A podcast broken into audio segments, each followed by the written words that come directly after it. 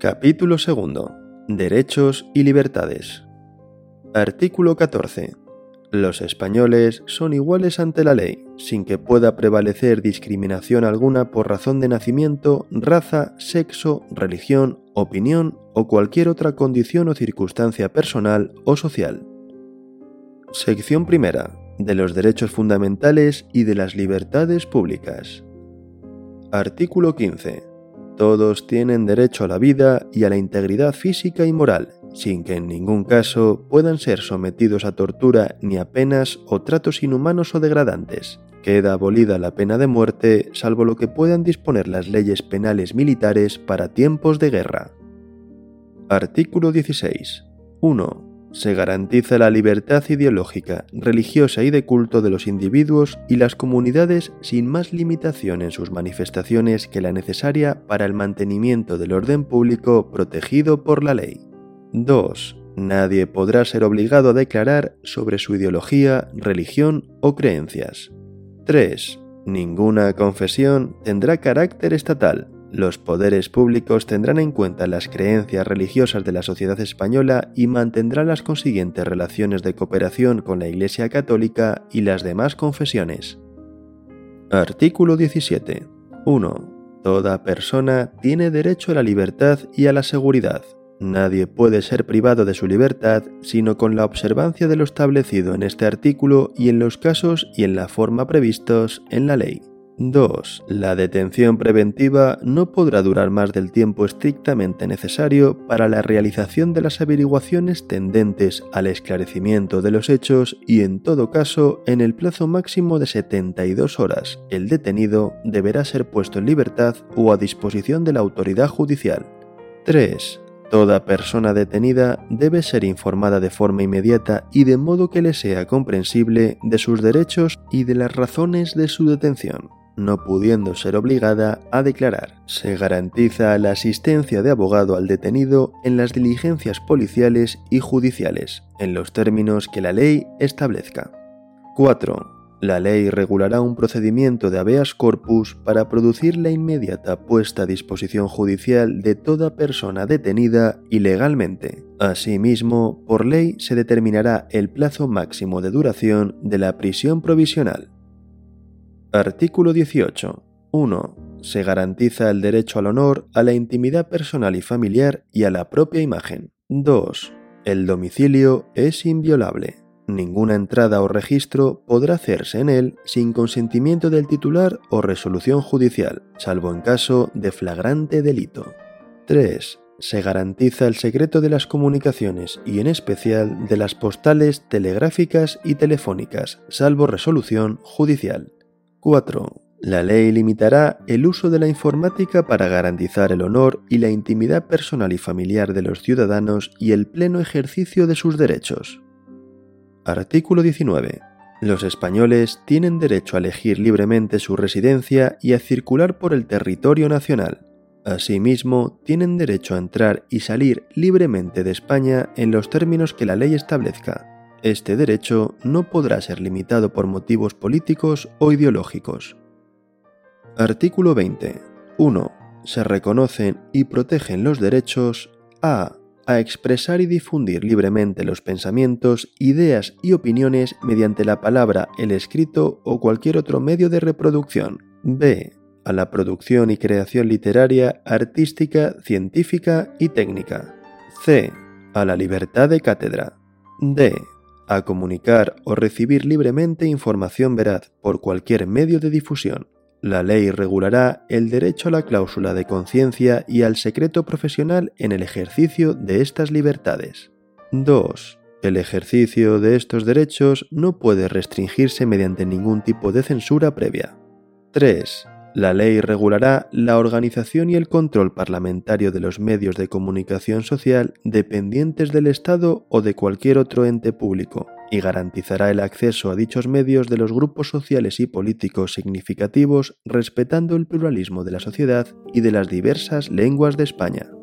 4. Estas libertades tienen su límite en el respeto a los derechos reconocidos en este título, en los preceptos de las leyes que lo desarrollen y especialmente en el derecho al honor, a la intimidad, a la propia imagen y a la protección de la juventud y de la infancia. 5. Solo podrá acordarse el secreto de publicaciones, grabaciones y otros medios de información en virtud de resolución judicial. Artículo 21. 1. Se reconoce el derecho de reunión pacífica y sin armas. El ejercicio de este derecho no necesitará de autorización previa. 2. En los casos de reuniones en lugares de tránsito público y manifestaciones se dará comunicación previa a la autoridad, que solo podrá prohibirlas cuando existan razones fundadas de alteración del orden público con peligro para personas o bienes. Artículo 22. 1. Se reconoce el derecho de asociación. 2. Las asociaciones que persigan fines o utilicen medios tipificados como delito son ilegales. 3. Las asociaciones constituidas al amparo de este artículo deberán inscribirse en un registro a los solos efectos de publicidad. 4. Las asociaciones solo podrán ser disueltas o suspendidas en sus actividades en virtud de resolución judicial motivada. 5. Se prohíben las asociaciones secretas y las de carácter paramilitar. Artículo 23. 1. Los ciudadanos tienen el derecho a participar en los asuntos públicos directamente o por medio de representantes, libremente elegidos en elecciones periódicas por sufragio universal. 2. Asimismo, tienen derecho a acceder en condiciones de igualdad a las funciones y cargos públicos con los requisitos que señalen las leyes. Artículo 24. 1 Todas las personas tienen derecho a obtener la tutela efectiva de los jueces y tribunales en el ejercicio de sus derechos e intereses legítimos, sin que en ningún caso pueda producirse indefensión. 2. Asimismo, todos tienen derecho al juez ordinario predeterminado por la ley, a la defensa y a la asistencia del letrado, a ser informados de la acusación formulada contra ellos, a un proceso público sin dilaciones indebidas y con todas las garantías, a utilizar los medios de prueba pertinentes para su defensa, a no declarar contra sí mismos, a no confesarse culpables y a la presunción de inocencia.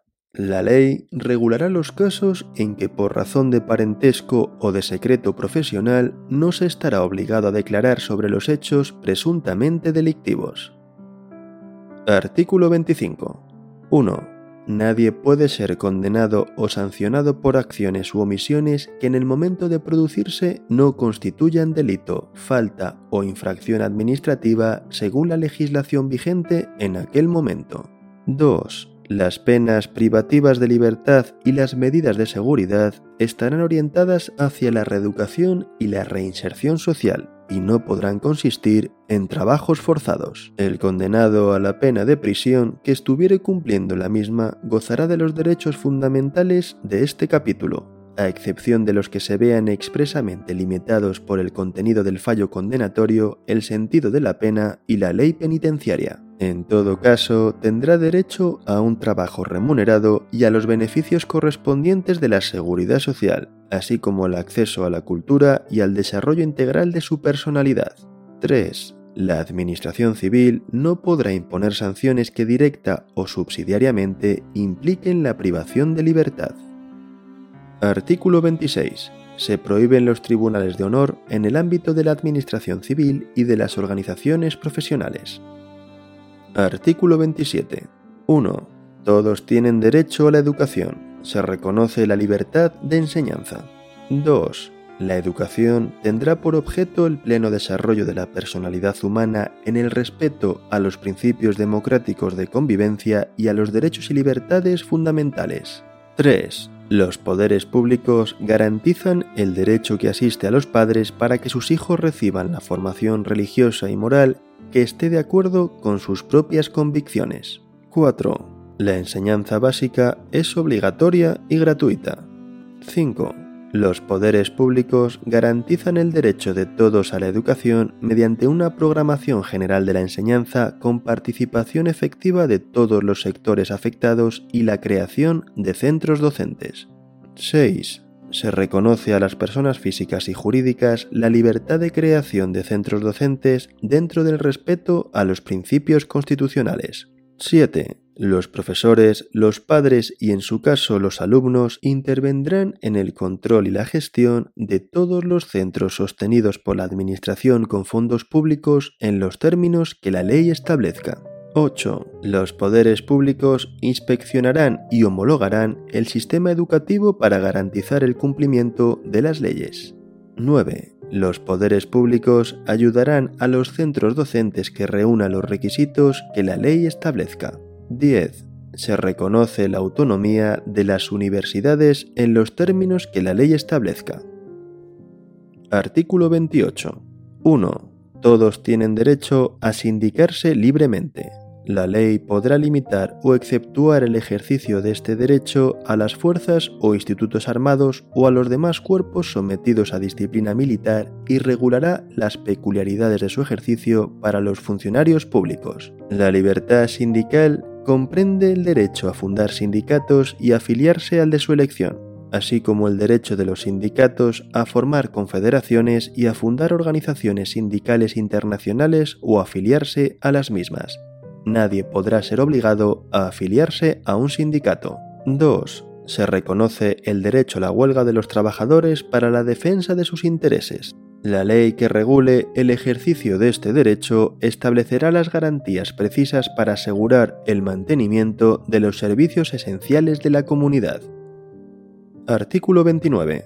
1. Todos los españoles tendrán el derecho de petición individual y colectiva por escrito en la forma y con los efectos que determine la ley.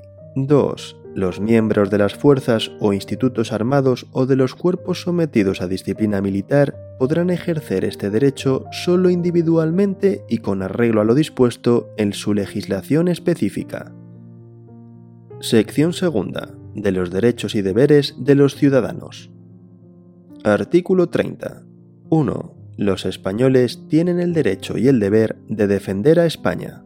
2 la ley fijará las obligaciones militares de los españoles y regulará con las debidas garantías la objeción de conciencia, así como las demás causas de exención del servicio militar obligatorio, pudiendo imponer en su caso una prestación social sustitutoria. 3. Podrá establecerse un servicio civil para el cumplimiento de fines de interés general. 4 Mediante ley podrán regularse los deberes de los ciudadanos en los casos de grave riesgo, catástrofe o calamidad pública. Artículo 31. 1. Todos contribuirán al sostenimiento de los gastos públicos de acuerdo con su capacidad económica mediante un sistema tributario justo inspirado en los principios de igualdad y progresividad que en ningún caso tendrá alcance confiscatorio. 2 el gasto público realizará una asignación equitativa de los recursos públicos y su programación y ejecución responderán a los criterios de eficiencia y economía. 3. Solo podrán establecerse prestaciones personales o patrimoniales de carácter público con arreglo a la ley. Artículo 32. 1. El hombre y la mujer tienen derecho a contraer matrimonio con plena igualdad jurídica. 2. La ley regulará las formas de matrimonio, la edad y capacidad para contraerlo, los derechos y deberes de los cónyuges, las causas de separación y disolución y sus efectos. Artículo 33. 1. Se reconoce el derecho a la propiedad privada y a la herencia. 2. La función social de estos derechos delimitará su contenido de acuerdo con las leyes. 3. Nadie podrá ser privado de sus bienes y derechos sino por causa justificada de utilidad pública o interés social mediante la correspondiente indemnización y de conformidad con lo dispuesto por las leyes. Artículo 34. 1. Se reconoce el derecho de fundación para fines de interés general con arreglo a la ley. 2. Regirá también para las fundaciones lo dispuesto en los apartados 2 y 4 del artículo 22. Artículo 35. 1. Todos los españoles tienen el deber de trabajar y el derecho al trabajo, a la libre elección de profesión u oficio, a la promoción a través del trabajo y a una remuneración suficiente para satisfacer sus necesidades y las de su familia, sin que en ningún caso pueda hacerse discriminación por razón de sexo. 2. La ley regulará un estatuto de los trabajadores. Artículo 36. La ley regulará las peculiaridades propias del régimen jurídico de los colegios profesionales y el ejercicio de las profesiones tituladas. La estructura interna y el funcionamiento de los colegios deberán ser democráticos. Artículo 37. 1. La ley garantizará el derecho a la negociación colectiva laboral entre los representantes de los trabajadores y empresarios, así como la fuerza vinculante de los convenios. 2. Se reconoce el derecho de los trabajadores y empresarios a adoptar medidas de conflicto colectivo.